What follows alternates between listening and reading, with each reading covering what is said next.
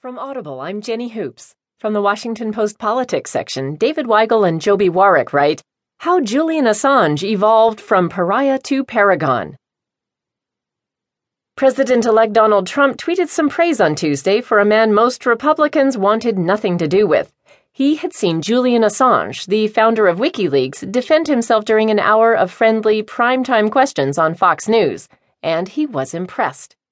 Julian Assange said a 14